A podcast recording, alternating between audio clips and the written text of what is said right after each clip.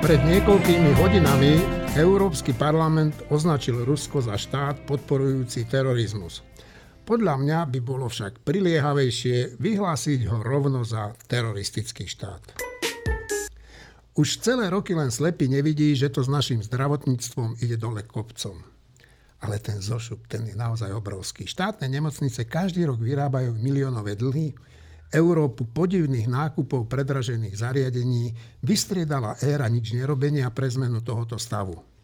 Niektorí pacienti čakajú tak dlho, až nakoniec skončia nie v ordinácii či nemocnici, ale rovno v kremačných peciach. Na tisíce ambulantných lekárov sa lekárske odborové združenie a tento štát pozerajú ako na nejaký lekársky odpad a to aj napriek tomu, že práve oni by mohli pomôcť zmeniť mnohé k lepšiemu. Lekárske odborové združenie s vládou celé týždne vyjednáva, tlačí na pílu, aby im zvýšila platy, ale už nič nehovoria o tom, čo za tieto platy ponúknú nám, pacientom. A tie platy sa predsa už niekoľkokrát zvyšovali. No a čo, stalo sa niečo? No, no stalo, stalo. Všetko smeruje k horšiemu. Doteraz sa totiž vždy ukázalo, že žiadne vyššie platy nepriniesli lepšiu zdravotnú starostlivosť. Ak pred rozpadom Československa bolo naše zdravotníctvo na približne rovnakej úrovni ako to české, tak dnes sa s nimi porovnávať vyžaduje značnú dávku masochizmu. No, o našom zdravotníctve, ale nie len o ňom, budú dnes hovoriť Marina Gálisová, Šimon Jeseniak, Martin Mojžiš, Tomáš Zálešák, Juraj Petrovič, Štefan Hríb, no a budem sa do toho trošku montovať aj ja, Eugen Korda. Tak e, Kolegovia, dnes, teda v stredu, by malo dostať Lekárske odborové združenie definitívnu ponuku od vlády, ktorá vraj zabráni odchodu viac ako 2000 lekárov z nemocníc. Ako to všetko, čo sa okolo nášho zdravotníctva deje, vnímate? Šimon. Definitívna ponuka je posledná ponuka. No tak ale my máme nejaké divné definitívne ponuky, keďže už v nedelu bola definitívna ponuka, tak akož na úvod buď bola definitívna ponuka v nedelu, alebo sa ešte rokuje. Nemyslím si, že sa celý tento problém rozlúskne dnes v čas nahrávania podcastu. Ja si myslím, že sa to bude riešiť až do konca, do konca novembra. Teraz pár faktov na úvod. Minister Lengvarský už uh, v decembri alebo januári minulého roku teda v decembri 2021 alebo januári 2022 predkladal návrhy, ktoré by lekárom e, platy zvyšovali, ale nič sa nedialo. E, na jar vyhlásilo LOZ, teda Lekárske odborové združenie, štrajkovú pohotovosť, následne situácia eskalovala do e, zbierania výpovedí a do podania výpovedí a ich, ich platnosť uplynie drvivej väčšiny 1. januára, čo môže mať, čo môže mať fatálne následky. Mňa naozaj nikto neobviní voči, voči akýmkoľvek sympatíciám, voči LOZ, ale ich požiadavka na vyššie platy je legitímna. Myslím si, že akože nazývať ich hneď akože vydierači je tiež neadekvátne, že všetci chceme asi vyššie platy momentálne kvôli, kvôli vyššej inflácii cvalajúcej a podobne, takže ich požiadavky na to, aby, aby mali vyššie, vyššie platy je v princípe, je v princípe v poriadku.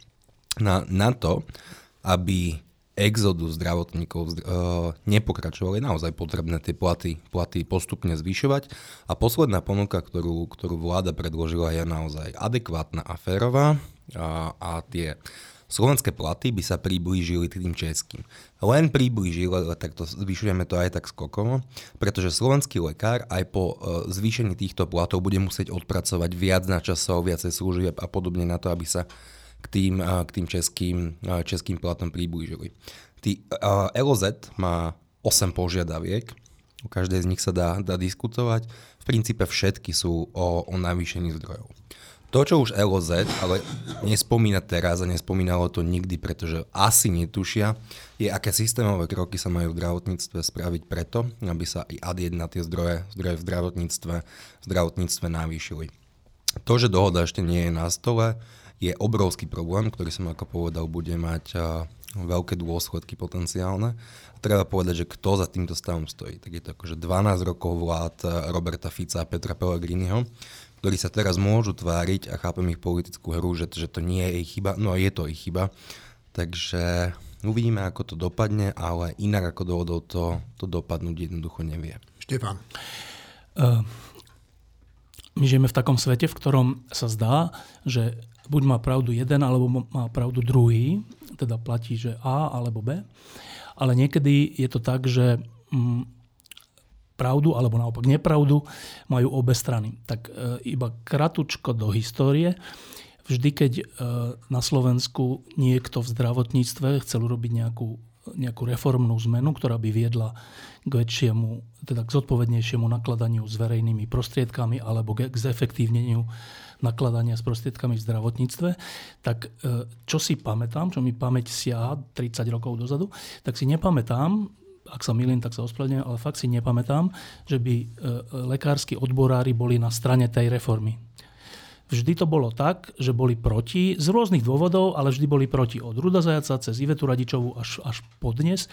Vždy, keď prišlo nejaké, nejaké, nejaké racionál, nejaký racionálny návrh na zmeny v zdravotníctve, tak boli skôr proti. To je prvá poznámka. Druhá poznámka. Eh, za súčasný stav zdravotníctva a nie len zdravotníctva, za stav právneho štátu a všeličoho ďalšieho, eh, môže v prvom rade 12 rokov vlád smeru. A predtým eh, x rokov mečiarizmu a ešte potom rôzne chyby Zurindovej vlády. A a ne, znova, a pokiaľ mi pamäť siaha, tak si nepamätám, že by lekársky odborári siahli k takto vyostreným e, postojom. To znamená, že keď niečo, tak my odídeme. Siahli za Ivety Radičovej. Ale nebolo to takto. No hovorím, že nie, ale nie za tých vlád, ktoré Aha, boli za, zodpovedné za... Trocha treba počúvať. Prepač. Tak, uh, a, a, a teraz sa to stalo. Tak to je jedna strana mince, ktorú, ktorú sa, ktorá sa nesmie podľa mňa opomínať, že za to, že uh, toto lekárske odborové združenie teraz ide ako keby proti Matovičovi, tak vlastne tak vlastne to je v poriadku, alebo čo to čítam tak všelikde v novinách, ale to nie je v poriadku, to je jedno, že teraz je Matovič minister financí, to je úplne jedno. E, táto história e, lekárskych odborov e, nemá byť zamlčaná, naopak je pozoruhodná a o niečom to svedčí. Na druhej strane to, že, že lekárske platy sú podhodnotené a podmienky pre lekárov nie len v nemocniciach, ale aj v ambulanciách a všelikde inde sú, nie, nie, sú nedôstojné, v zmysle, že musia mať nekonečné množstvo e, nadčasov, aby mali aspoň nejaký plat, tak to je tiež pravda. Čiže e, v niečom má lekárske odborové zloženie pravdu, ale historicky bolo vždy na zlej strane. Tak to len pripomínam. A ešte jedna vec je tam zaujímavá, že e, z tých tabuliek, ktoré som si teda vyčítal, z tých návrhov, koľko budú mať platov tak, bez, bez nadčasov, s nadčasmi, mladší, starší, tak e, sú to už také platy, ktoré sa, na ktoré sa už pozera tak, že to už nie sú že nízke platy. A mňa, mňa pri tom vždy, pri tom pohľade napadne, že počkaj, a čo učitelia?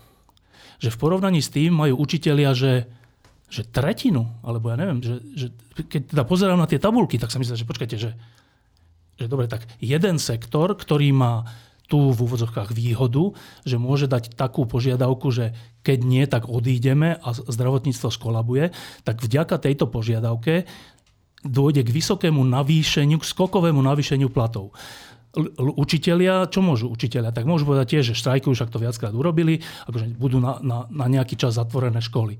Dobre, ale na tom nikto nezomrie ani nič, čiže majú menšiu tú, tú zbraň na to, aby si vymohli niečo a tak si nevymohli. Alebo teda vymohli málo, aspoň z toho, z toho čo rozumiem. Tak to je ďalší taký rozmer tohto celého, že e, ja želám lekárom, aby mali vyššie platy a želám nemocniciam a ambulanciám a všetkému, aby pracovali v dôstojnejších podmienkach v dôsledku týchto zmien. Len hovorím, že to má aj tretiu stranu, že že nejaká primeranosť, že dobre, tak keď nemáme na úplne že západné platy lekárov, ani učiteľov, ani vedcov, ani a ďalších a ďalších, tak troška je neprimerané, že jednému sektoru pridáme skokovo a iným nie. Tak to je, to je ďalšia vec. Čiže to je, toto je, taký, toto je taká, taká, taký problém, toto naše zdravotníctvo a teraz tieto požiadavky a vyjednávanie, na ktorý sa nedá povedať, že jedna strana má pravdu a druhá nemá pravdu. Že skôr je to také, že aspoň ja to teda vnímam tak, že, že e, odborári v do, správ, teda pri správnom cieli zachádzajú príďaleko, a vláda znova pri správnom cieli zachádza priďaleko. Čiže e, ja som z toho nie veľmi šťastný z toho, ako sa to celé e, dohaduje a aj ako to končí. Čiže e, ešte raz, želám, želám lekárom vyššie platy a lepšie podmienky, ale, ale akí by sme boli občania Slovenskej republiky, keby sme sa nepozreli potom, že no dobre, a je to primerané vzhľadom k učiteľom a ďalším strádajúcim profesiám? A ja tvrdím, že nie je. Marina? Mne chýbajú niektoré systémové zmeny v zdravotníctve a ako si ich medzi tými požiadavkami lekárskych odborárov nenachádzam. E, na druhej strane nečudujem sa, že tam nie sú, lebo systémové zmeny v zdravotníctve by si zjavne vyžiadali napríklad zvýšenie súkromného, pomeru súkromného sektora v zdravotníctve, zvýšenie zodpovednosti jednotlivých zdravotníkov alebo zdravotníckých profesí za svoje výkony, lepšie správanie k pacientom a podobne. To všetko by z veľkej miery vyriešilo napríklad to, keby bolo umožnené e, súkromným poskytovateľom zdravotníckých služieb fungovať rovnoprávnejšie. Keby to nebolo u nás vždy tak, že keď sa zadlží štátny poskytovateľ zdravotnej starostlivosti, tak mu ten jeho dlh štát zaplatí. Keď je zadlžená štátna zdravotná poisťovňa, tak samozrejme, teda keď má dieru v rozpočte, tak štát jej tie peniaze prileje. A to bez toho, že by sa zaujímal, že či tá diera sa už aj upchala, alebo či tie peniaze zase tou dierou vytečú bezvýsledne. Takže mne tam chýbajú systémové prvky. Ja viem, lekársky odborári tvrdia, pán Vysolajský tvrdí, že nejaké transformácie nemocnice na akciovky, že to nič nerieši. No akože nie. Že vraj aj akciovky majú problémy. Ale už to, že keď povie, že aj akciovky majú problémy, evokuje jednu vec, že tých, tie štátne nemocnice ich majú tohto typu. Problémy typu predražených obstarávaní, typu korupcie, typu absolútne zlého hospodárenia s finančnými prostriedkami.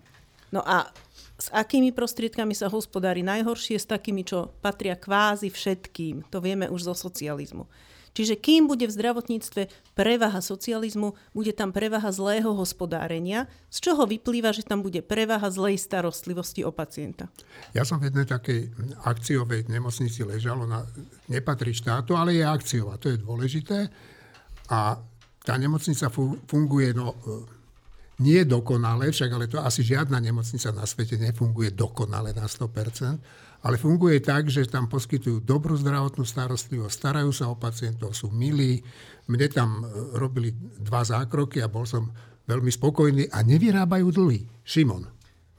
No, tak na len krátke poznámky. Na Margo akciových spoločností, že aj tie vyrábajú dlh. No tak je taká, že nemocnica, tá sa volá NUSCH, ktorá si vzala poctivý úver z, úver z banky, zrekonštruovala pavilon, postavila nový, postavila heliport. Tak takto funguje akciová spoločnosť, ktorá má tvrdé rozpočtové, rozpočtové, uh, rozpočtové kritéria. So všetkým tým, čo, čo Marina hovorila, samozrejme, samozrejme súhlasím. Uh, navyše, bonus. Úrad pre dohľad nad zdravotnou starostlivosťou zverejnil včera správu o tom, ktoré poisťovne získali nových poistencov a ktoré stratili. Všeobecná zdravotná poisťovňa oprala do svojho marketingu pre poisťovacieho krásnych 5 miliónov, čo nie je nejak veľa.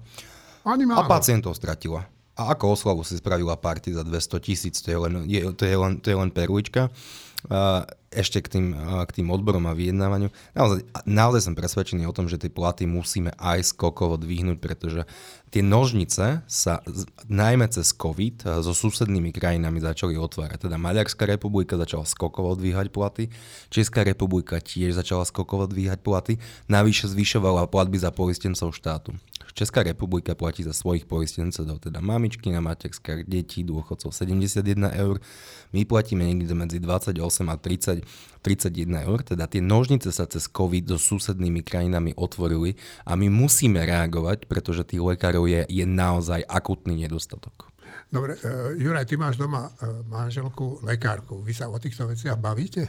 My sa už snažíme o tých veciach nebaviť, pretože ona samozrejme v ambulancii svojej, on je špecialista, zažíva priame dopady toho, ako vyzerá zdravotníctvo na Slovensku. Ja mám k tomu práve niekoľko poznámok. Jednak ja som nezachytil v tých požiadavkách lekárskych odborov ani slovo o sestrách. Možno sa mýlim, ak tam niečo málo je, ale je, primárne je. sa v zásade hovorí o platoch lekárov. Druhá vec je, v zásade sa vyjednáva o, o platoch nemocničných lekárov. Nie v zásade, iba. Len. No, Hej. A teraz povedzme si, celý ambulantný sektor je od, e, vybavený nejakou sumou v rozpočte, ktorá, ak som zachytil, niekde 45 miliónov, že by mohlo ísť aj do ambulantného sektoru. Ja si myslím, že to je skutočne facka všetkým tým lekárom prvého kontaktu, ktorí sú konfrontovaní s tým, že tí nespokojní pacienti nakoniec končia, začínajú u nich. Je zúfalý nedostatok špecialistov, je zúfalý nedostatok všeobecných lekárov. A ja rozumiem tým požiadavkám a rozumiem aj to, tej snahe udržať lekárov na Slovensku. Ale jednoducho nie je možné sa neustále zaoberať len nemocničnými lekármi a neriešiť tú, tú zásadnú problematiku, ktorá, ktorá v tom zdravotníctve je, to znamená, ako spomenul Šimon, platba za poistencov štátu, cena bodu napríklad, ktorá je že hanebne nízka, tie, tie sumy za komplexné vyšetrenie pacienta na špecializovanej ambulancii, to je facka do tváre tomu špecialistovi, ani nehovoriac o tom, že zdravotné poisťovne odmietajú niektoré výkony úplne preplácať, Napriek tomu, že tie isté zdravotné poisťovne nutia tých špecialistov, že musia mať vybavenie na tie zdravotné úkony ako povinné vybavenie ambulancií. To znamená, tam je toľko nezmyslov v tom systéme, plus samozrejme tá základná, tí lekári prvého kontaktu, ktorí bez váhania posielajú pacientov, ktorých by mali zvládnuť sami špecialistom. No musia to znamená, ich posielať. Nemusia. Ten, ten lekár prvého kontaktu, keby sa nebál, a hovorím špecificky napríklad o pediatroch, kde pediatri mnohí, nehovorím všetci, ale mnohí, sa boja už len dieťaťu čo dať len antibiotika. Ale prečo? No lebo mamička hrozí, že odíde, tak pediatr by prišiel o pacienta. To znamená, že on to radšej posunie na špecialistu, ktorý už nemá túto obavu a tým pádom bez váhania tie antibiotika predpíše. To je len na ilustráciu toho, že s čím je ten ambulantný sektor uh, konfrontovaný každý deň. A priemerný vek lekárov v Bratislavskej župe všeobecných lekárov bol okolo 67 rokov, aj to len preto, že 8, 2 80 išli do penzie. To znamená, že my s čím bojujeme, je zúfalý nedostatok lekárov nie len kvôli odchodu do Čiech alebo do, do cudziny, ale aj preto, že tu zúfalo málo ľudí študuje a atestuje. To znamená, že len naliatie peňazí do systému nepomôže. Jednoducho tu je potrebná skutočne hlboká zmena celého systému a ja nevidím nikoho na politickej scéne, kto by bol pripravený takúto zmenu realizovať. No. To je to, čo ma viacej desí, ako to, že teraz naozaj vznikne krízová no, situácia v decembri. Ja by som s tebou celkom nesúhlasil, lebo neviem, myslím, Rudozajac povedal, ja tie čísla poviem, úplne si ich vycúciam z prsta, ale on povedal, že tých lekárov to až tak málo nie je, že a napríklad, že tie školy vychovávajú. A povedal nejaké číslo, 700. Asi to 700 a že zostane ich tu 180. Takže ako keby, však tých lekárov je dosť, len odídu preč. No ja ti poviem ešte na to len jednu, jednu vec. V odbore mojej manželky minulý rok atestoval na celom Slovensku jeden lekár. No to je iná vec, atestácia. Hej. No ale to je to dôležité, no. lebo bez atestácie ten lekár nemôže samostatne vycho- no, vykonávať svoju profesiu. Prečo len jeden? No pretože nemajú záujem o to. Mhm. Dobre, Tomáš. Vždy, keď e, počujem, ako sa debata e, točí okolo krájania spoločného rozpočtového koláča a pre, e, prerozdeľovania jeho kúskov na rôzne rezorty, tak samozrejme je, mám z toho nepríjemný pocit. Z dlhodobého hľadiska to neveští nič dobré pre stav ekonomickej slobody a dávam si to do, do kontextu toho, toho reťazu krízových javov, ktorým čelíme, vrátanie, vrátanie problémov s energetikou a vrátanie tých, tých debát, ktoré tu e, vyvstali e, okolo možnosti znárodňovania energetického priemyslu a podobne. Čiže v takýchto, v takýchto situáciách vždy stúpa tlak na štát, aby pre, preberal do svojich rúk väčšie a väčšie diely kontroly nad e, trhovým ekonomickým procesom. A štát samozrejme sa toho niekedy chopí, ale ľahšie je sa toho chopiť, než potom to odovzdať späť. Čiže toto je jeden várovný príznak. Števo mi zobral z úst e, niečo, čo som chcel povedať inými slovami a nebudem to moc, len, takže to spomeniem len stručne. Áno, plne chápem e, problémy lekárov a uvedomujem si e, závažnosť situácie, pokiaľ ide o problém vôbec rezortu zdravotníctva. E, na nešťastie my tu máme situáciu, keď môžeme ísť, preberať rezort po rezorte a problém, problém, problém, problém. E, pokiaľ to porovnáme ale s niektorými inými rezortmi, Opakujem, ja teraz vôbec nejdem nejak e, vybavovať celú vec tým, že, že by som nadával lekárom do vydieračov, to, to v žiadnom prípade. Ale lekári majú na svojej strane, alebo povedzme vo svojich rukách istý nátlakový potenciál, ktorý má iné kvality a inú silu, než majú, dajme tomu, tí nešťastní učitelia. Všetci máme obavy o svoje srdce, plúca, ladviny, všetci máme obavy o svoje zdravie a to najmä, a čo je príznačné, vtedy, keď už sa nejaké zdravotné problémy u nás vyskytnú. Takže keď lekári začnú štrajkovať alebo hroziť výpovediami a tak ďalej, je to, je to, vníma sa to pochopiteľne inak, a je to iná poplašná správa, než keď začnú štrajkovať učitelia alebo učiteľské odbory znášať nejaké požiadavky. Dobre, však o tom sme už hovorili. Študenti, lebo, lebo tam, tam nepocítite žiadnu bolesť. Kolesa sa točia ďalej, zdanlivo všetko funguje. V každom prípade, no, uh, Akokoľvek e, chápem e, požiadavky lekárov, dokonca, dokonca by sme mohli po, hovoriť aj o nejakých potrebách solidarizovať sa. To, tá potreba solidarizovať sa je ale viac stranná. Pokiaľ ide o požiadavky, ktoré vznáša LOZ a ďalší voči vláde, tu nevidím kľúčovú dnes a v tejto situácii len otázku ustupovania alebo neustupovania vláde, mm, otázku dohody s vládou, ale aj otázku solidarity s pacientami a s celou verejnosťou. Dúfam, že som sa tým nedotkol e, niekoho útlých citov. A keď, keď sa pozerám celkové na túto na ten stav, v akom sa nachádzame, keď tu hrozí kolaps zdravotníctva a plus tie ďalšie rezorty sú v problémoch. Ja sa vlastne ani nedivím, že tie, že tie minulotýžňové oslavy, a dávam to do úvodzoviek, oslavy 17. novembra mali taký nedôstojný, chladný a cynický priebeh. No, uh, Martin, a týmto ukončíme. Ja si myslím, že pri tejto vláde, ktorá sa chová tak nekompetentne, ako sa chová, e, vyhadzuje peniaze v obrovských množstvách, viď plošné test, testovanie, viď tzv. rodinné balíčky, alebo čo, že to sú peniaze na úrovni stoviek miliónov až miliardy eur a vyhodia sa len tak. Parlament to schváli bez ak proste v tejto situácii podľa mňa, že úplne nezodpovedné pre každého, kto má nejakú páku, aby ju nepoužíval. Jakože tá vláda si to podľa mňa vynúcuje tie štrajky, lebo tá pred, tie predchádzajúce vlády únosmi štátu, dobre, ale nebolo vidno, koľko kradnú. Ale koľko pre mal uh, oný Matovič peňazí na, na plošnom testovaní, na lotérii. Mimochodom, pani Zuzana už dostala tie stovky tisíc, alebo ešte nie? Predpokladám, že nie. Tá pani Zuzana z lotérie. Áno, áno.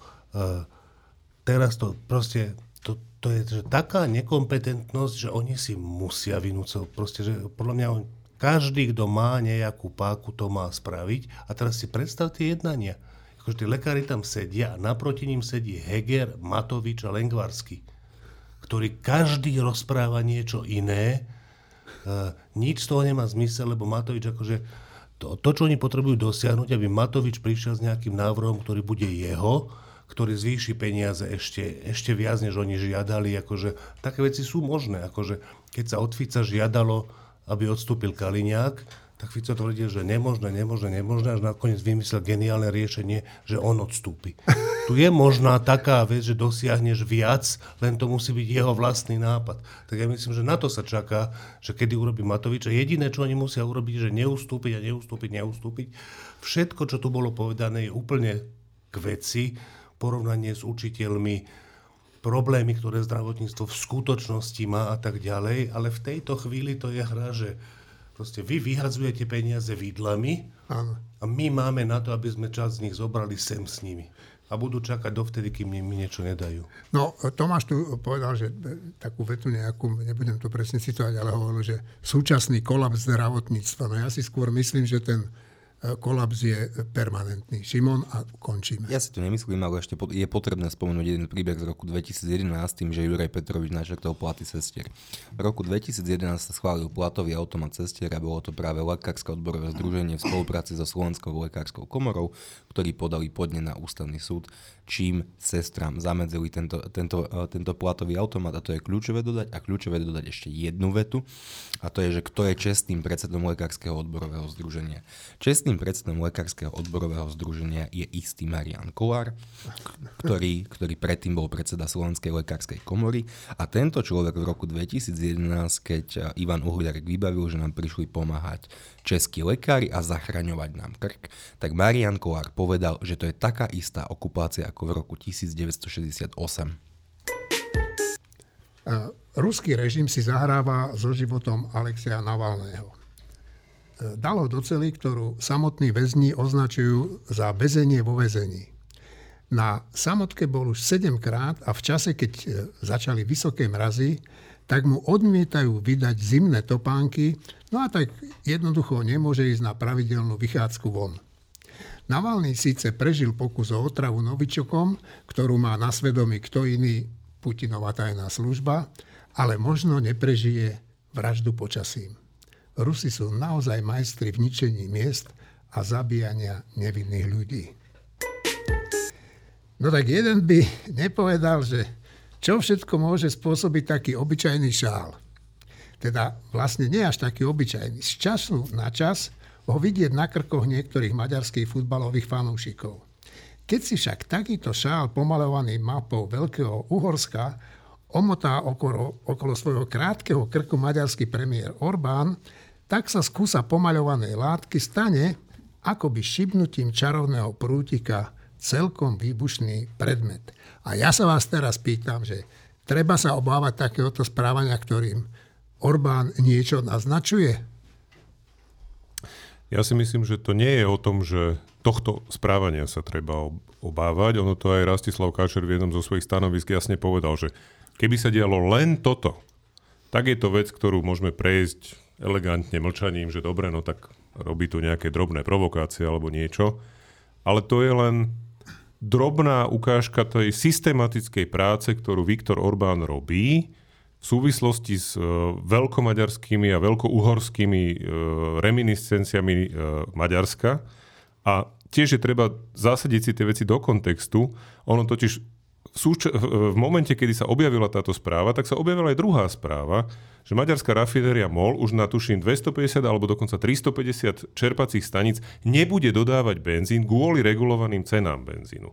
To znamená, že zase je to vidieť klasickú to taktiku, že keď mám problémy v ekonomickej oblasti, lebo ľudia skutočne, akože to bude jak počas e, ropnej krízy v 70. rokoch na západe, tak rýchlo musím vymyslieť niečo, čím to v podstate prekryjem a vyvolám vlastne akože nejaké zahraničné pobúrenie, ktoré vlastne zakrie ten elementárny problém a to je tu absolútne zlyhávajúcu ekonomickú politiku. Na druhej strane áno, tie veľkouhorské e, a revizionistické nálady, ktoré Orbán neustále živí, tie sa prejavujú oveľa dramatickejšie v jeho podpore najrôznejších krajanských spolkov, ktoré sa prejavujú v snahe maďarského štátu nakupovať nehnuteľnosti v zahraničí. Je to podpora futbal špecificky, kde on Jasne. teda podporuje futbalové kluby v zahraničí, či to je Dunajská streda a ďalšie. To znamená, to je, všetko to zapadá do nejakého komplexu tých vecí, ktoré on stvára a preto je tá reakcia podľa mňa úplne adekvátna, že treba jasne povedať, že toto si vyprosíme. Marina? Úplný súhlas, Juraj, presne to som chcela povedať a hlavne tie zástupné problémy, pretože vieme, že Orbán má teraz ťažkú situáciu, keď v podstate on sa chvastal, že ako bude lacno nakupovať z Ruska strategické suroviny, akí sú všetci sprostí, a to ešte pekne hovorím, keď nechcú nakupovať z Ruska lacné suroviny, no tak teraz sa mu to trošku predražilo. Dokonca do takej miery, že on sa niekde vyjadril, že už z toho Ruska ani až tak veľmi kupovať nechce. Zhodil to no, síce no, na ropovo družba, ale v skutočnosti tam ide o tie ceny. No tak musí niečo robiť, aby zaujal svojich pobúrených občanov, ktorí naozaj akože znášajú veľmi vysokú infláciu. A to pekne prosím, Maďari už ani predtým na tom neboli ekonomicky dobre, len aby sme nezabudli. A ono tie štátne peniaze, ktorými Orbán dotuje veľkú časť spoločnosti, teda tú, ktorá ho podporuje, že podporuje rôzne nadácie a spolky a neviem čo aj v Maďarsku. A v podstate fin- na- naučil sa financovať svojich priaznivcov, tak aj tie štátne peniaze zrejme vyschnú časom. Tak toto je pre ňo hlavný problém a preto ten šál a preto tie ostatné reči a preto tie mapy a podobne. A ešte by som ale dodala, že možno ešte väčší problém budú mať jeho priaznivci tu na Slovensku a teraz nemyslím ani tak tých úplne maďarských, ako skôr tých slovenských, ale naladených kotlebovsky a mazurekovsky, lebo to je zaujímavé. Nikdy nebola taká zhoda medzi slovenskými a maďarskými nacionalistami, ako je v tomto období. No kdeže už je Janko Slota z jeho, že do tankoch na Budapešť. Ten neviem, či vôbec vníma, lebo asi by ho to aj žralo. Oni sa majú veľmi radi teraz. Kotlebovci, Mazurekovci majú Orbánovcov veľmi radi. A ako budú vysvetľovať svojim priaznivcom, že to, tento Orbán by nás najradšej zhltol, nás malé Slovensko, no nezavidím im, ale im to prajem. Tomáš? Že či mám obavy, nuž mám obavy. E, Orbánov režim roky, rokúce systematicky spochybňuje za, za, za, nelegitímne, za nelegitímny stav vyznačuje, vyhlasuje stav štátnych hraníc v strednej Európe. Vyhlasuje ho za výsledok prapôvodnej systémovej nespravodlivosti, rovno poviem toto, e, ktoré sa e, od, počnúť s Trianonskou zmluvou. A pokiaľ ide o ten šál, viete, možno by bolo dobré, keby, keby Orbán častejšie mával e, takýmito šálmi, tak aby to bolo vidieť pred kamerami a bolo to vidieť napríklad aj v, v médiách eh, v západnej Európe a v Spojených štátoch amerických, kde niektorí jeho eh, konzervatívni súpútnici eh, sa, ak, ak som to nepovedal veľmi škaredo, sa nechali ešte predtým bez šálu Orbánov ho ošáliť Orbánom, tým, že mu uverili, že on je nejaký konzervatívny, zodpovedný politik, ktorý obraňuje nejaké zdedené hodnoty. Mne do tých zdedených hodnot zapadajú aj štátne hranice napríklad. A toto je enormne nebezpečná záležitosť. Tu obávam sa, že z možných následkov takejto politiky sme nevideli ešte nič. Štefan. Uh, ja si myslím, že v každej veci e, by sme sa mali snažiť e, o empatiu k druhému. E, keď hovoríme o tom Trianon, ja som to už pred rokmi napísal a poviem to znova, že to rozdelenie sveta po prvej svetovej vojne, v ktorom konkrétne Maďarsku bola vzatá dve tretiny územia alebo koľko, tak že to nebolo správne rozhodnutie. A a byť Maďarom, keby som sa narodil o pár kilometrov ďalej, nie v Petržalke, tak asi by som tiež mal pocit, že ale to bolo nefér vec, že však nám zobrali veľký kus územia. Dobre, prehrali sme vojnu, no a, ale prečo nám berú tak veľa? Mimochodom, tie reparácie, ktoré sa dali zase Nemecku po prvej svetovej vojne, boli tiež prehnané a viedli k tomu, čomu viedli. Čiže e, samo o sebe, o, o, akože, toto je taká citlivá vec, ale myslím si, že my Slováci by sme mali nájsť odvahu na to, že aha, však my chápeme, že vy to máte ťažké, vy Maďari, s týmto pocitom, že vám zobrali x územia a obyvateľov, ktorí sa stali bez svojho vedomia občanmi iných krajín, tak my to chápeme. Áno, je to nepríjemné. Dobre? Čiže z toho vyplývajú potom šály. Ja keď som bol na, na otvorení štadiona v Dunajskej strede, kde hrala Dunajská streda so Slovanom, tak e, tam sa spieva na úvod akože hymna maďarská, štátna. No tak zase pri, pri, necit, pri takom, že striktnom ponímaní by to malo byť, že čo tu spievate maďarskú hymnu, však to hrá e, slovenské mužstvo proti slovenskému mužstvu z Dunajskej stredy. Ale keď sme trocha empatickí, tak je úplne v poriadku e, e, akože vnímať e, ľudí na Slovensku maďarskej národnosti, že môžu mať tento sentiment, pocit, pocit krivdy a neviem čo. Však my všetci máme všelijaké pocity krivdy zo všeličoho a musíme s tým žiť. A nema, nedá sa urobiť to, že nemajte pocit tej krivdy. To sa nedá urobiť. No tak keď ho máš, tak ho máš. Keď máš pocit, že Maďarsko by malo byť v tých pôvodných hraniciach, tak proste ten pocit máš.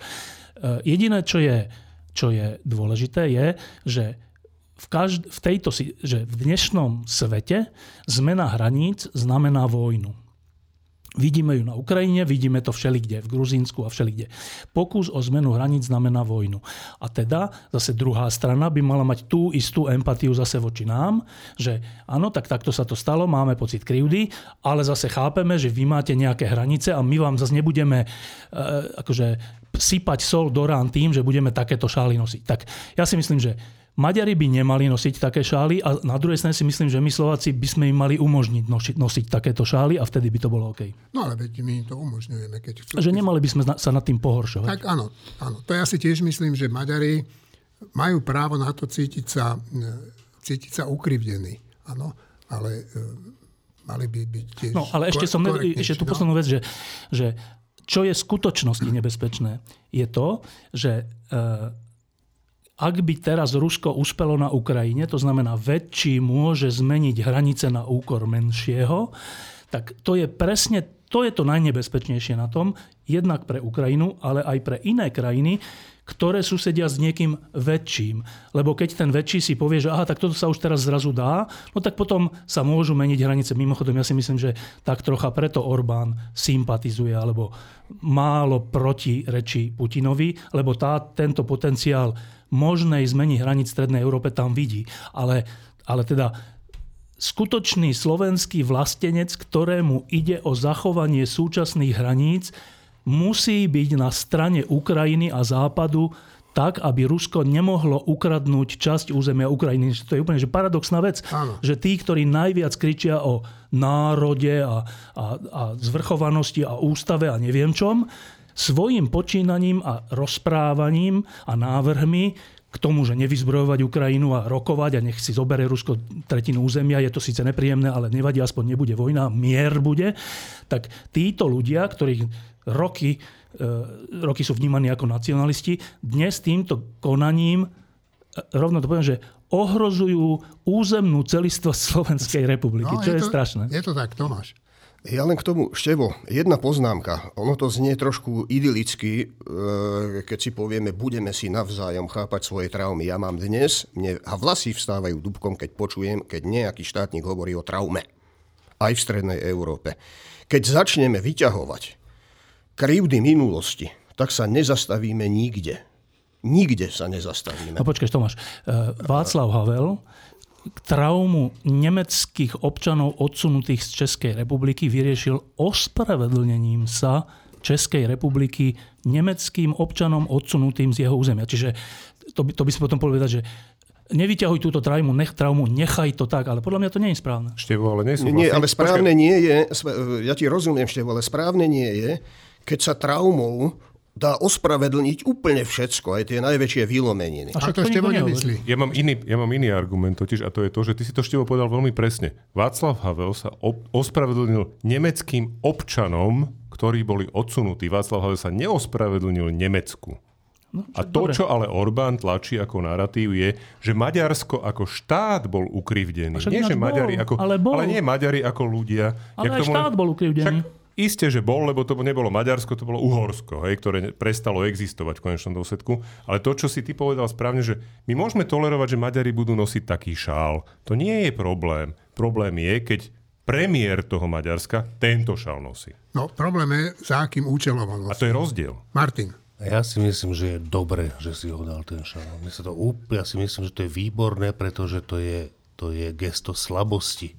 Akože to je niečo, čo tí Maďari pri tom vývoji vojny na Ukrajine, aký, ako sa tá vojna vyvíja, nemôžu nič také dosiahnuť žiadnym realistickým spôsobom. To znamená, že nosenie tohto šálu je nosenie toho, že pozrite sa, my by sme chceli niečo, na čo absolútne nemáme, ani na to nebudeme mať. Všetci ostatní môžete byť kľudní. A, a Čiže ešte raz, ja si myslím, pri úplnom súhlase s tým všetkým, čo tu zaznelo, ja toto nehovorím, že súhlasím s tým, ale ja hovorím, súhlasím s tým všetkým, čo tu zaznelo a to, že si ho dá ten šál a demonstruje svoju slabosť, je dobre. Šimon. Ja mám skôr len takú že otázku, že ja si nepamätám, že by rakúsky prezident alebo premiér mal šál, ktorý by zahrňal všetky jeho bývalé časti územia Rakúsko-Uhorska, teda tej rakúskej časti, tak ak tí Rakúšania dokážu v celku fajn zvládať tú traumu, tak asi by to mohlo aj Maďarská republika trochu lepšie rozdýchovať. Uh, RTVS po niekoľkých mesiacoch, teda odkedy jej šéfuje nový riaditeľ, ukázala celkom nečakane svoju nekompetentnosť a neschopnosť riadiť sa základnými novinárskymi pravidlami, ale hlavne zdravým rozumom. Vedenie spravodajstva a vlastne celej televízie Nemalo vraj ani tušenie, že Robert Fico dostane, dostane od nej 17. novembra skvelý darček. V tento deň sa uskutočnil totiž snem strany Smer. Podľa mňa si ten termín sociálni demokrati e, nevybrali náhodou. im teda Robertovi Ficovi určite išlo hlavne o to vysmiať sa celému 17. novembru rovno do tváre. No a s pomocou úplne demoralizovanej štátnej televízie sa im to aj podarilo. RTVS odvysielala celý Ficov prejav. No a ja viem, že je to už, uh, viem, že je to už nejaký čas uplynul od toho, ale Myslím si, že by sme sa k tomu mali vrátiť. Šimon, čo si o tom myslíš? Ja sa len smejem, lebo raz za 4 roky všetky médiá začnú písať akože jak, akože naozaj s presnosťou, že aká tá RTVS by mohla byť, že je verejnoprávna a že to zreformujeme a už tam len musí prísť ten správny riaditeľ a potom bude mať tá RTVS šancu zmeniť sa. Ja si to pamätám, že roky, roku, že furt je táto debata, furt akože ten výsledok je ten, že áno, že už tam bude ten lepší riaditeľ, aj to spravodajstvo sa zmení, aj zdroje pridáme a už to bude postupne lepšie, potom sa porovnáme s Českou televíziou, porovnáme sa s BBC a s kadekým sa porovnáme. Tony papiera na to minieme a výsledok je tento že no. RTVS 17. novembra odvysiela hodinový Ficov prejav. Teraz je tam Machaj, asi je to jedno, či tam je, či tam nie je. Potom tam bude niekto iný, do koho vložíme nádej. A mo- moja perspektíva je stále tá istá.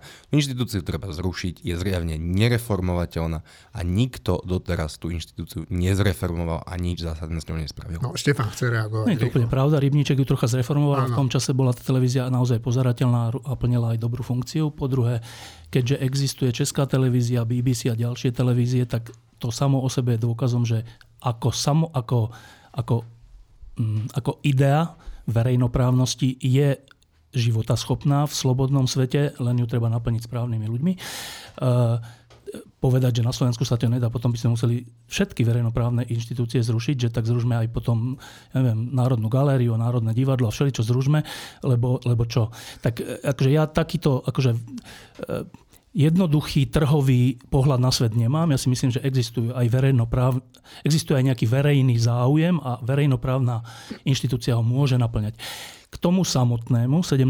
novembru, e, to je takto, že ja na Českej televízii na ČT24 úplne rád sledujem prejavy politikov na ich snemoch. Oni to dávajú z každého snemu, že KDU, ČSL, ODS, ANO, všel, zo všetkých e, týchto. A podľa mňa je to dobrá služba, lebo, lebo si nielen vypočujem ten prejav, ale vidím aj, ako sa ten predseda na tom tvári a vidím aj to osadenstvo toho snemu, takže dáva to človeku nejaký obraz o tej strane a v konečnom, v konečnom dôsledku aj o tej krajine. Čiže ja si myslím, že, že slovenská televízia, to bolo na kanále 24, myslím, alebo na ktorom, že má dávať prejavy e, predsedov strán alebo dôležité prejavy zo snemov politických strán. To je úplne že dobrá služba, lebo čo, my nebudeme chodiť na každý snem, aby som si to vypočul, je to úplne dobrá služba.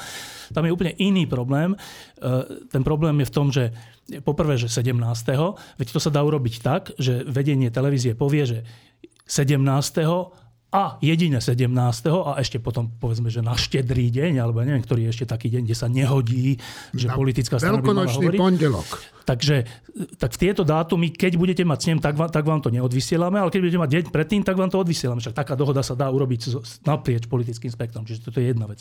Druhá vec, eh, na tej českej televízii je to vždy pravidlo, základný zákon, že keď, eh, keď odvysiela takýto prejav, alebo teda priamy prenos z voľby nového predsedu alebo niečo také nejakej politickej strany, tak vždy, úplne vždy potom sedí v štúdiu, aj predtým sedí, sedí v štúdiu viacero novinárov, politologov, nejakých ľudí, ktorí sa tomu venujú a vedia, čo je tá strana zač, kritický aj nekritický. A predtým aj potom hodnotia, čo človek počul. A hodnotia to veľmi ostro, niektorí prajne, niektorí neprajne, to nie je dôležité, ale že dajú tomu nejaký kontext. Čiže to sú dve veci. Jedna vec je, že 17. to je, to, to tak nemá byť, to nemá byť, že politické strany nemajú mať s nimi 17. ak majú úctu k tomu 17.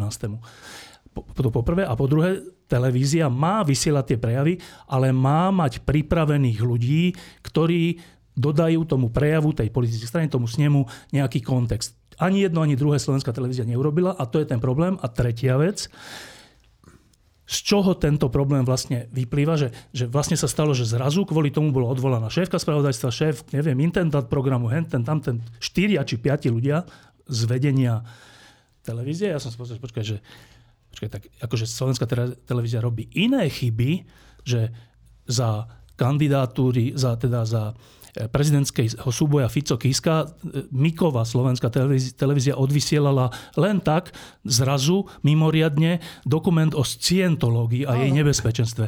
A kto odstúpil? Nikto. A teraz čo, že teraz, že teraz to nebol, že dokument o scientológii, bol to, že zo snemu policii strany odstúpili štyria, tak si kladiem otázku, že počkaj, to, to sa prečo vlastne stalo? A myslím si, teraz poviem svoju domnienku, že keďže uh, riaditeľ televízie je volený v parlamente a je to tak, že oni teda predstúpia pred tú parlamentnú komisiu a hovoria svoje programy a tak a okrem toho sa ešte stretávajú s predsedami politických strán a so všelikým, ktorí sa ich pýtajú, že otázky typu, ktorý novinár sa vám páči a čo by ste tam urobili v tej slovenskej televízii obsahovo a aké programy by ste dali a naopak nedali, tak to, tak, tam vzniká taká závislosť, že ten nový riaditeľ vie, že dobre, tak keď dám tomuto slovo, alebo keď tohoto veci potlačím, alebo tento tam bude častejšie, tak napríklad dostanem do rozpočtu o 20 miliónov viac. A keď nedostanem tých 20 miliónov, tak nebudem mať na program vzhľadom k tomu, čo mi tam rezník zanechal. No a teraz si predstav tú situáciu, že tak je, je, teraz, je teraz tento snem smeru odvysielajú chybne. Ne, nebola tam, bolo to 17. neurobili tam e, kontext potom. A teraz ti domnievam sa, zavolá niekto, že počúvaj, tak e, my sme ťa zvolili a ty tam dávaš nášho úhlavného nepriateľa, tak to teda nie, teraz musíš robiť ráznu vec. Tak ty teraz urobíš ráznu vec, že štyroch odvoláš a dostaneš potom tých 20 miliónov alebo aspoň 10. Alebo budú to ťahať ďalšie mesiace, že ale ešte toto musíš robiť, aby sme ti dali ďalších 10. No. Čiže tam je chyba. Nie, ta, ja by som nechcel byť riaditeľ slovenskej televízie, lebo to je úplne závislá funkcia v takomto nastavení. Že keby tá voľba bola iná a aj financovanie bolo nezávislejšie, tak môže riaditeľ povedať, že áno, dali sme to, bola to naša chyba, beriem to na seba, neviem.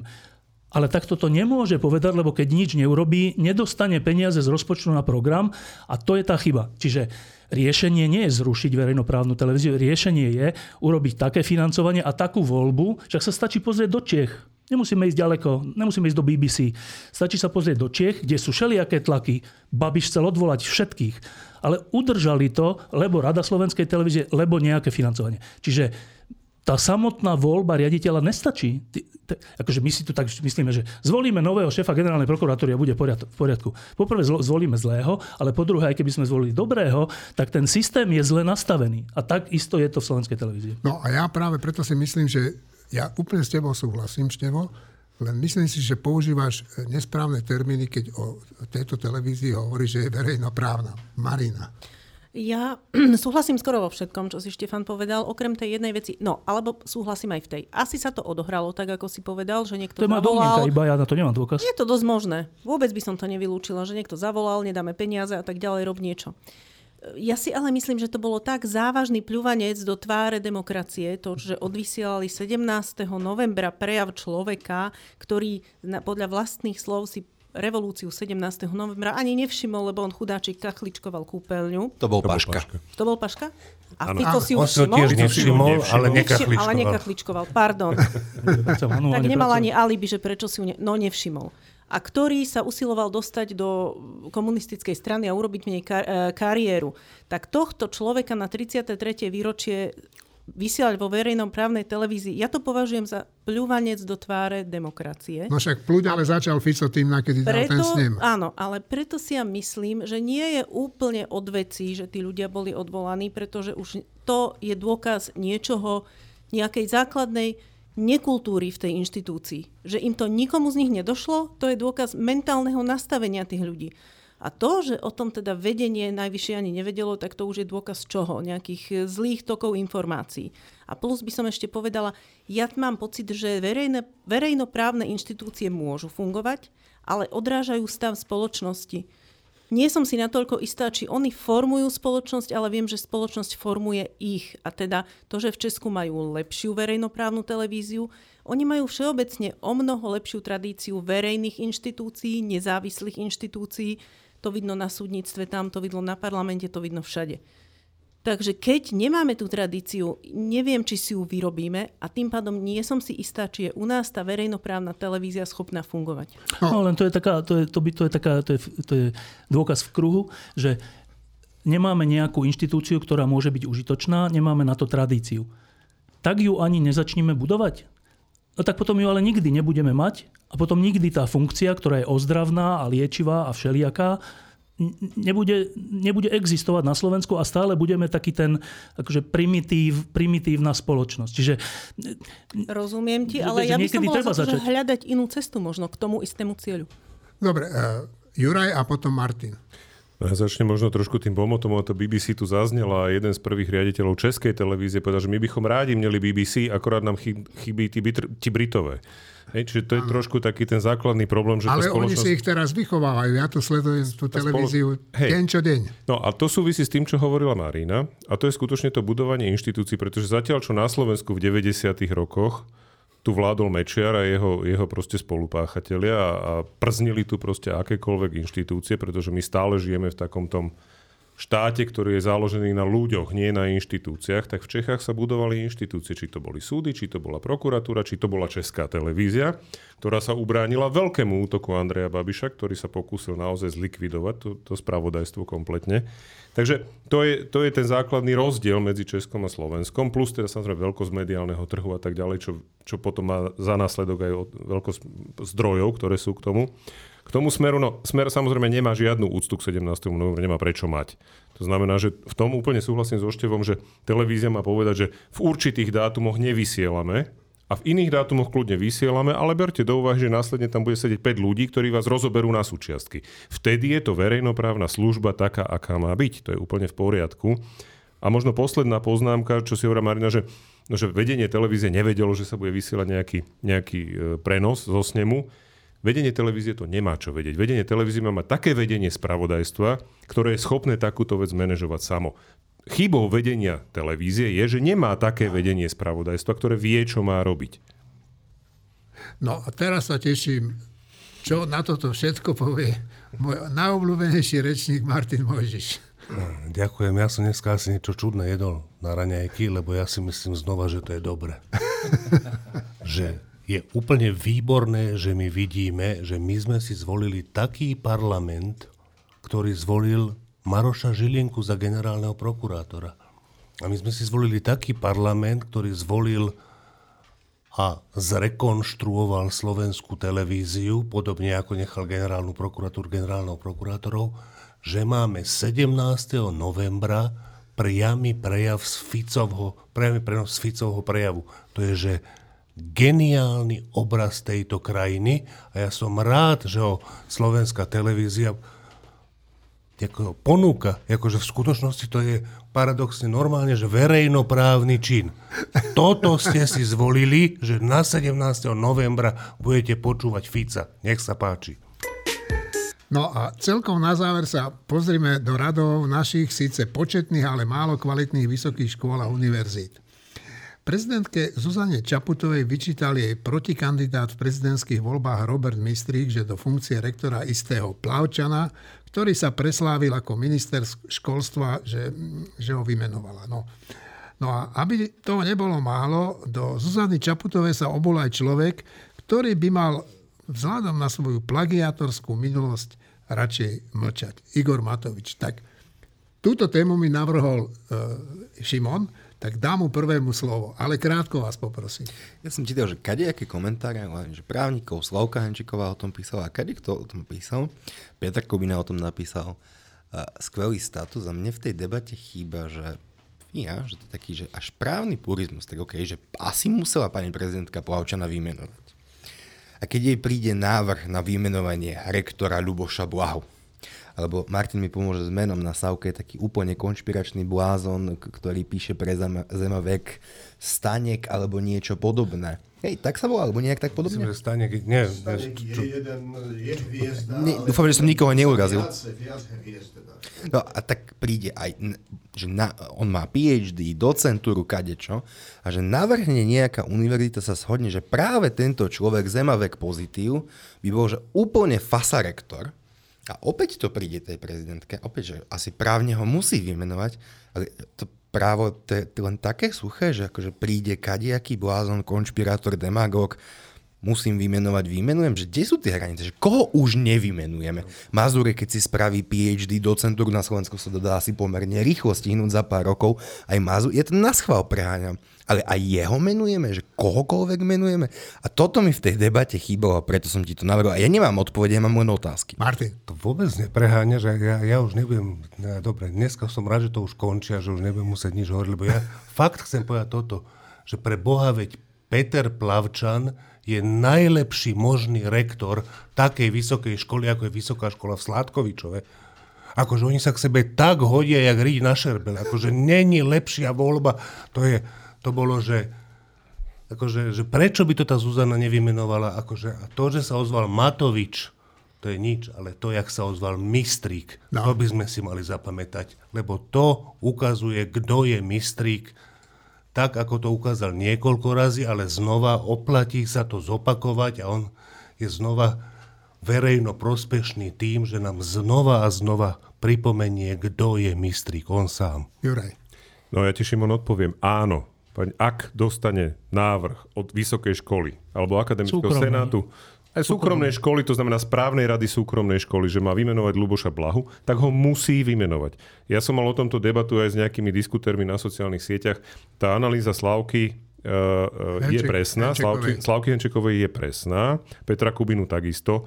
Jednoducho, to nie je vec, ktorú má riešiť pani prezidentka vymenúvaním alebo nevymenovaním nejakého rektora. To je vec, kde proste vidíme, to je takisto, jak Martin hovorí, ja som rád, že sa to stalo, pretože to ukazuje na ten zúfalý stav verej, vysokého školstva na Slovensku, kde určitá časť vysokých škôl na Slovensku nie je nič iné, len predajne diplomov.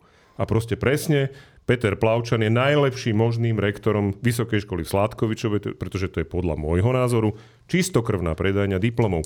Nech sa páči, nech ho majú. Akože to je úplne že v poriadku.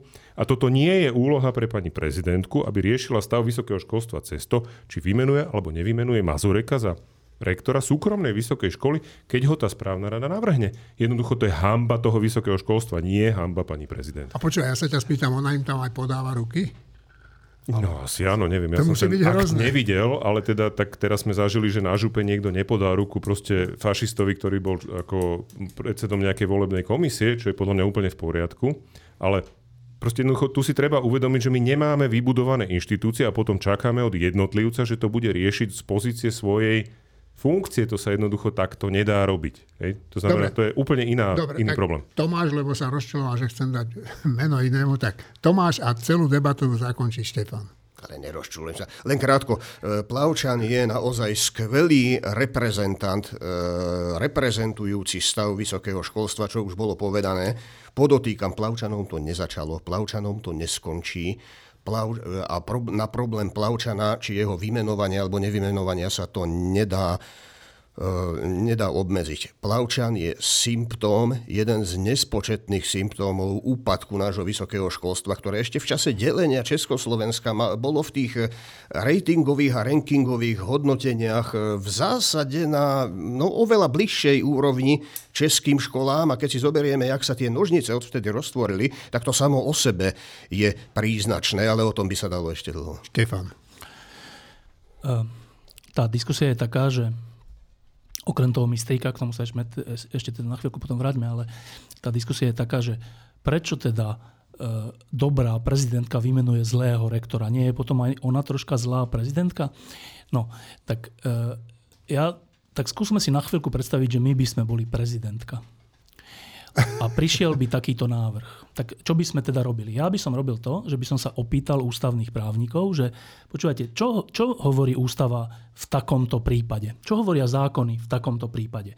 Je tam slovo vymenúva alebo menuje, je, platí to aj na súkromnú vysokú školu tak, ako na e, tak ako mám dodržiavať alebo dbať na, na riadny chod ústavných orgánov štátu, lebo vysoká škola táto nie je ústavný orgán štátu, tak platí to alebo neplatí to. Ja, nie, ja, by, ja prezidentka nie som ústavný právnik, tak povedzte mi, a to, čo by mi povedali, ja by som išiel najprv za Ernestom Válkom, ten je žiaľ na Slavičom Udolíči, kde, tak nie na Slavičom, kde, kde neviem, kde je Ernest, tak, e, tak by som išiel za tými, ktorých poznám, alebo ktorí sú v dispozícii. Predpokladám, že ako prezidentovi by mi neodmietli ani tých, ktorých nepoznám. Predpokladám, že táto prezidentka to urobila a predpokladám, že tí, títo ústavní právnici jej povedali. V prípade, že, že sa jedná o riadny chod ústavných orgánov, nemusíš vymenovať takého človeka. V prípade, že je to súkromná vysoká škola, musíš vymenovať. Nemáš tam tú právomoc. Tak ja, ako prezidentka, by som mala zase dve možnosti, že No dobre, oni mi to síce hovoria, ale mne sa to nepáči, ja, to aj tak, ja ho aj tak nevymenujem. Nasledovalo by podanie na ústavný súd a ak majú pravdu ústavní právnici, tak prehra prezidentky. Dobre? Alebo si povie, že mne sa to nepáči, ten človek e, spôsobil zlé čerpanie eurofondov, rozkrádanie eurofondov firmám, vedeckým firmám, ktoré nemali s vedou nič spoločné, ale keďže som viazaná zákonmi, tak budem rešpektovať zákony. Mne sa zdá, že ako prezident má rešpektovať zákony, nemá ísť proti zákonom, že aj keď sa mu to nepáči. Dokonca je to aj také, taká, také jarmo, že si prezident, tak musíš niekedy urobiť vec, ktorá sa ti nepáči a ešte aj za to znášať kritiku sebe naklonených ľudí. Tak to je, tak to je v živote. Čiže, čiže e, tam neexistuje podľa mňa žiadna hranica, že a keby to bol ešte, ešte horší ako plavčan, neviem, to je ešte horší ako plavčan, tak, takže, že, tak vtedy tiež, no tak taká hranica neexistuje. Buď rešpektujem zákony a to, čo mi povedia znalci zákonov, alebo ich nerešpektujem. Čiže to je jedna vec. Druhá vec, dôležitejšia, e, ten, ten postoj e, vedca Mistríka, zabudol som prvé meno. Robert. Roberta Mistríka, ktorý pôvodne kandidoval na prezidenta a prehral to so Zuzanou Čaputovou. Tak čo prvé, čo, čo no prehral ten, ten súboj v, v prieskom verejnej, verejnej mienky a potom odstúpil, keď videl, že by nevyhral. A teraz, že uh, čo človeka prvé napadne? Väčšinou je pravda taká dosť jednoduchá. Že čo človeka prvého napadne, keď číta kandidáta, ktorý chcel byť prezidentom, ale predbehla ho súčasná prezidentka, a teda on není prezidentom. Tak čo človeka prvé napadne, keď o nej takéto píše? tak asi každého napadne, že asi, asi ho trocha mrzí, že není tým prezidentom a teda, a teda bude kritizovať túto prezidentku aj, aj z tejto pozície.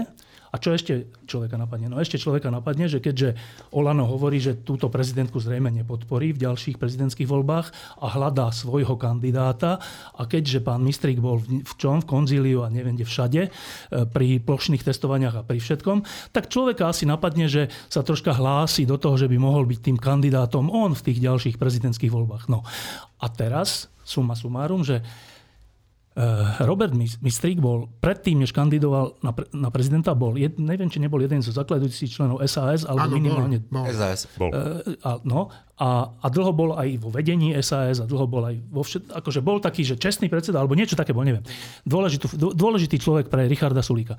Tak, že čo to, čo to s človekom urobí? Jedno malé rozhodnutie, že, že idem kandidovať na prezidenta a zistíš, že prehráš a t- však odtedy je už koľko, 3,5 roka, alebo neviem koľko je odtedy rokov.